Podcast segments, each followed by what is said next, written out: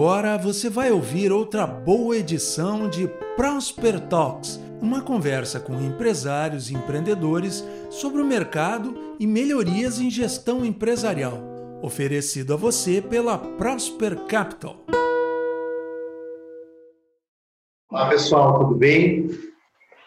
Estamos aqui com o nosso parceiro Leandro Zomer. Ele é diretor executivo e sócio da RG Soluções, hoje em São Paulo, mas ele é paranaense, com formação em tecnologia da informação, redes, internet e técnico em eletrônica. O Leandro Zomer tem mais de 20 anos de experiência no mercado de telecomunicações, com passagem pela líder Telecom, pela Tel Telecom, domínio global, e depois disso, sócio e diretor executivo da RG, RG Soluções. Estamos aqui também com o William Miller, partner da Prosper Capital. Boa tarde a todos, tudo bem? Boa tarde. Boa tarde. Tudo bem? Como estão? Tudo ótimo.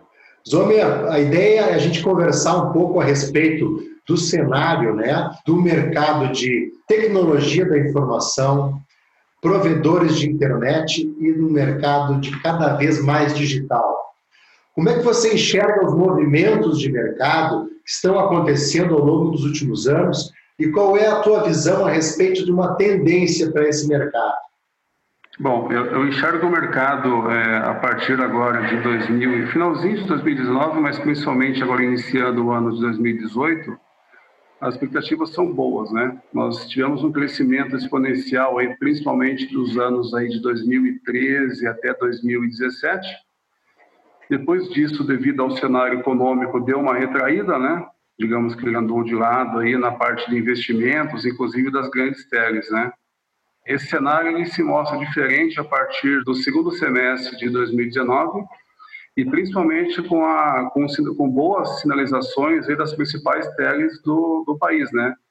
Que de quebra, os principais SPs do país, também os pequenos, eles geralmente acompanham essa tendência e em alguns casos até superam isso, né? Nós temos uma Oi, uma Vivo, uma TIM. A Oi, apesar de toda a situação, também sinalizou bons investimentos, né? somado às principais operadoras do país, estão falando em algo aí de 22 bilhões nos próximos dois anos. É bastante, bastante recurso. Aí você pega os pequenos também, né? Que a gente fala pequeno, que na verdade não são, né? Muitos já, já estão se profissionalizando aí, estão em patamares de, de, de operadoras hoje, né? Se pega esses recursos aí dos pequenos, nós estamos falando de, de, de alguns médios aí, alguns do sul principalmente, que estão com perspectiva aí de quadruplicar o volume, o número de clientes aí nos próximos dois anos. Como que você enxerga a maturidade dos principais players do setor hoje e quais são os principais problemas que eles acabam enfrentando no seu dia a dia, na tua área de, de especialização, nas soluções que você provê na sua empresa? Se nós olharmos aqui para os grandes e para os médios, eu diria que eles estão num patamar um pouco mais avançado, inclusive na parte de gestão e desenvolvimento de negócios, né? Se olharmos um pouco para os pequenos, os pequenos aí que estão partindo para o médio, são pequenos provedores aí, geralmente é o próprio técnico, o próprio dono lá que acabam por fazer né, a parte de instalação, captação de clientes aí. Esses ainda carecem de uma informação e de uma maturidade, principalmente na hora de tomada de decisão. Isso é referente até à parte de qualidade dos serviços prestados e oferecidos, né? Isso é uma questão mesmo de vivência e de experiência, porque quem são os pequenos hoje? Geralmente eram técnicos, né? em sua maioria. Existem casos de ex-diretores, ex-coordenadores, ex-gerentes, mas, mas em sua grande maioria são técnicos, um ou mais técnicos, que se reúnem ali para empreender e montar um novo negócio e surfar na onda dos SPs, que faz todo sentido, né? pensando com o mercado hoje, há muita área descoberta ainda faz todo sentido isso, mas que acabam vendo ali uma, uma quantidade de clientes que eles nunca imaginavam ter, né? Eles já começam um negócio sem um planejamento adequado. Existem muitas empresas sérias hoje que oferecem isso hoje, né? A parte de, de planejamento, inclusive a Prosper é uma delas, mas eles começam sem esse embasamento, sem esse conhecimento, por falta de vivência mesmo, e crescem de uma maneira destruturada. Resumindo, acabam pagando mais impostos, é, acabam investindo em equipamentos de um modo geral, né, cabos, equipamentos, um modo geral, de menor qualidade, e a médio prazo isso começa a aparecer. Muitos desses pequenos, que começaram pequenos aí há cerca de 3, 4, 5 anos, já estão percebendo isso. Aí é que eu falo da vivência, né? Sim. Eles estão partindo para a troca de rede, troca de tecnologia, estão, come estão começando a investir em equipamentos que a longo prazo vão escopar uma série de dor de cabeças aí, né? Essa visão né, do mercado, de como que os provedores estão se, estão se posicionando e as diferenças que acabam acontecendo, de, uh, independente do tamanho. Tu poderia citar, por exemplo, alguns casos de sucesso que tu teve nas aplicações de provedores diferentes uh, dentro da RG? Claro, eu vou citar um caso, eu posso citar dois casos bem, bem interessantes aqui, e onde a RG ofereceu soluções de, de baixo custo, esse baixo custo comparado ao que era o mercado até 3, 4 anos, né? Nós conseguimos oferecer algumas soluções, inclusive na parte de treinamento, e algo que os, os pequenos, os grandes acabam, acabam pecando também, mas principalmente os pequenos, que é na parte de orientação técnica, né? manuseio de equipamentos, cuidado adequado com, com, o bem que ele tem em mãos. Né? Nós tivemos uma experiência muito boa com um provedor de médio porte, ele tem, 300, tem mais de 300 mil clientes, é um operador praticamente já, né? Tem mais de 300 mil clientes ali na região de Minas Gerais, onde nós passamos lá uma semana e meia provendo treinamentos, é, adequação de mão de obra, melhores práticas aí, isso foi no primeiro semestre do ano passado. Eles já reduziram aí a, questão de manutenção com equipamentos né, e outras coisas em mais de 30%. O custo que eles tinham, né, comparativamente ao mesmo período do ano retrasado, com o último semestre do ano passado, houve uma redução direta de 30% já. Falando em apoio, em volume financeiro, né? Isso, nós estamos falando em uma, em uma economia com uma solução muito simples de treinamento, que o custo para eles é baixo, aí numa, numa economia direta de 120 mil reais. Isso é bastante. Ah. Então, ou seja, o investimento dele foi somente num treinamento, óbvio, um treinamento extensivo de uma semana e meia, né? Ele, ele viu a importância disso. Enquanto a partida foi praticamente 30% de redução aí em, em, em, manutenção de equipamentos que ele tinha antes, que era um, era um gasto recorrente que ele tinha que ele está aproveitando isso em outras coisas hoje.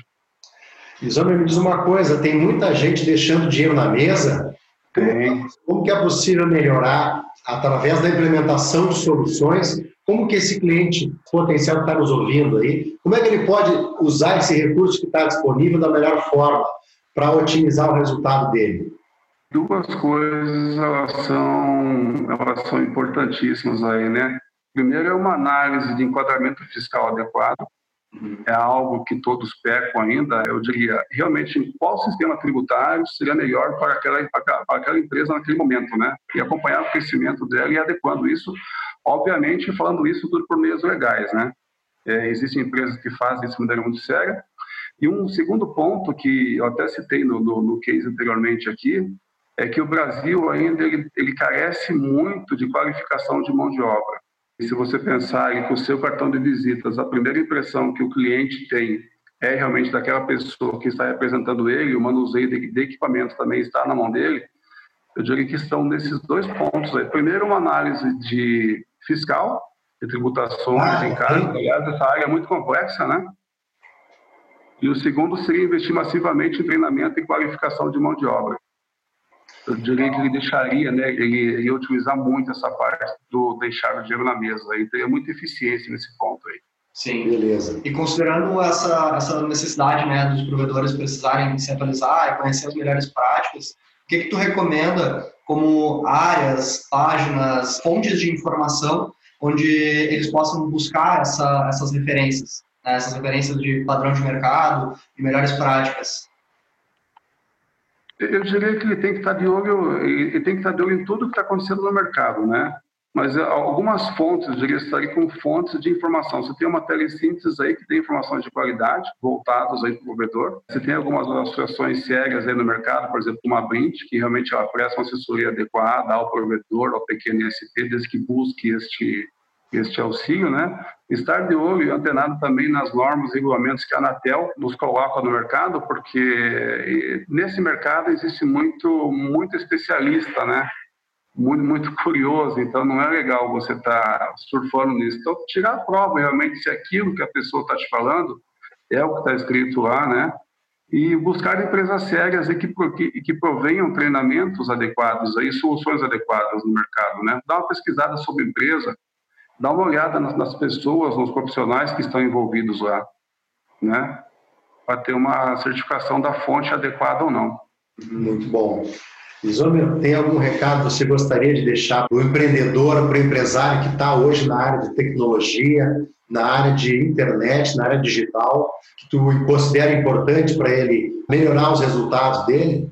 É não perder esse lado empreendedor mesmo. É hora de ter aquele friozinho na barriga e começar a investir mesmo, porque os grandes já estão fazendo isso, os pequenos perceberam isso e estão se unindo, inclusive, em vários grupos aí para concorrer com os grandes, para afinal ter espaço para todo mundo aí, né? e estar se atualizando sempre. Estou nessa área desde 1996. Eu falo isso muito com os pequenos, os grandes, isso é óbvio, mas com os pequenos também, né?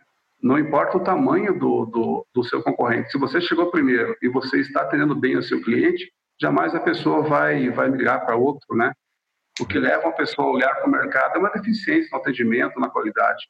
Se ela está sendo bem atendida, eu posso ter 500 clientes, mil clientes, dois mil, um milhão, jamais um cliente vai olhar para o mercado e, e, buscar o concorrente, né?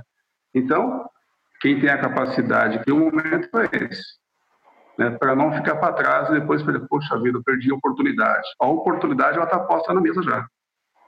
Tanto que eu falei, os investimentos previstos no próximo triênio aí é altíssimo, né?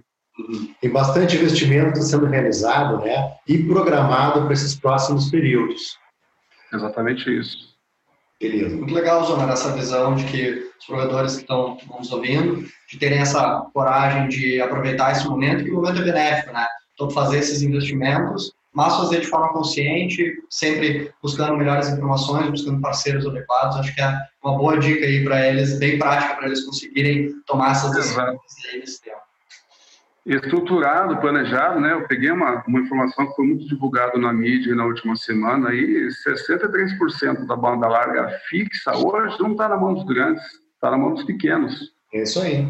Ou seja, o mercado está virando de uma forma absurda aí, né? Você tem espaço para todo mundo para competir de maneira saudável aí. Óbvio, quanto maior o nível de profissionalismo e atendimento ao cliente, melhor vai ser o resultado de cada um, né? Sim. Sem esquecer do, do planejamento adequado. Aí, é, é, acho que esse é o segredo, né? Você crescer de maneira estruturada dentro do planejamento. Para você não levar susto depois, né? É isso aí. Domero, agradecemos a tua colaboração. Uh, excelente essa conversa contigo. A gente realmente espera levar essas informações bastante úteis aí para os interessados. E agradecemos a disponibilidade, muito obrigado. E com certeza a gente vai se encontrar em breve aí nessas andanças pelo Brasil. Um grande abraço. Não tenha dúvida aí. Tudo de bom. Obrigado a todos. É ótima tarde. Tá? Obrigado pelo tempo. Tudo de bom aí. Tchau, tchau.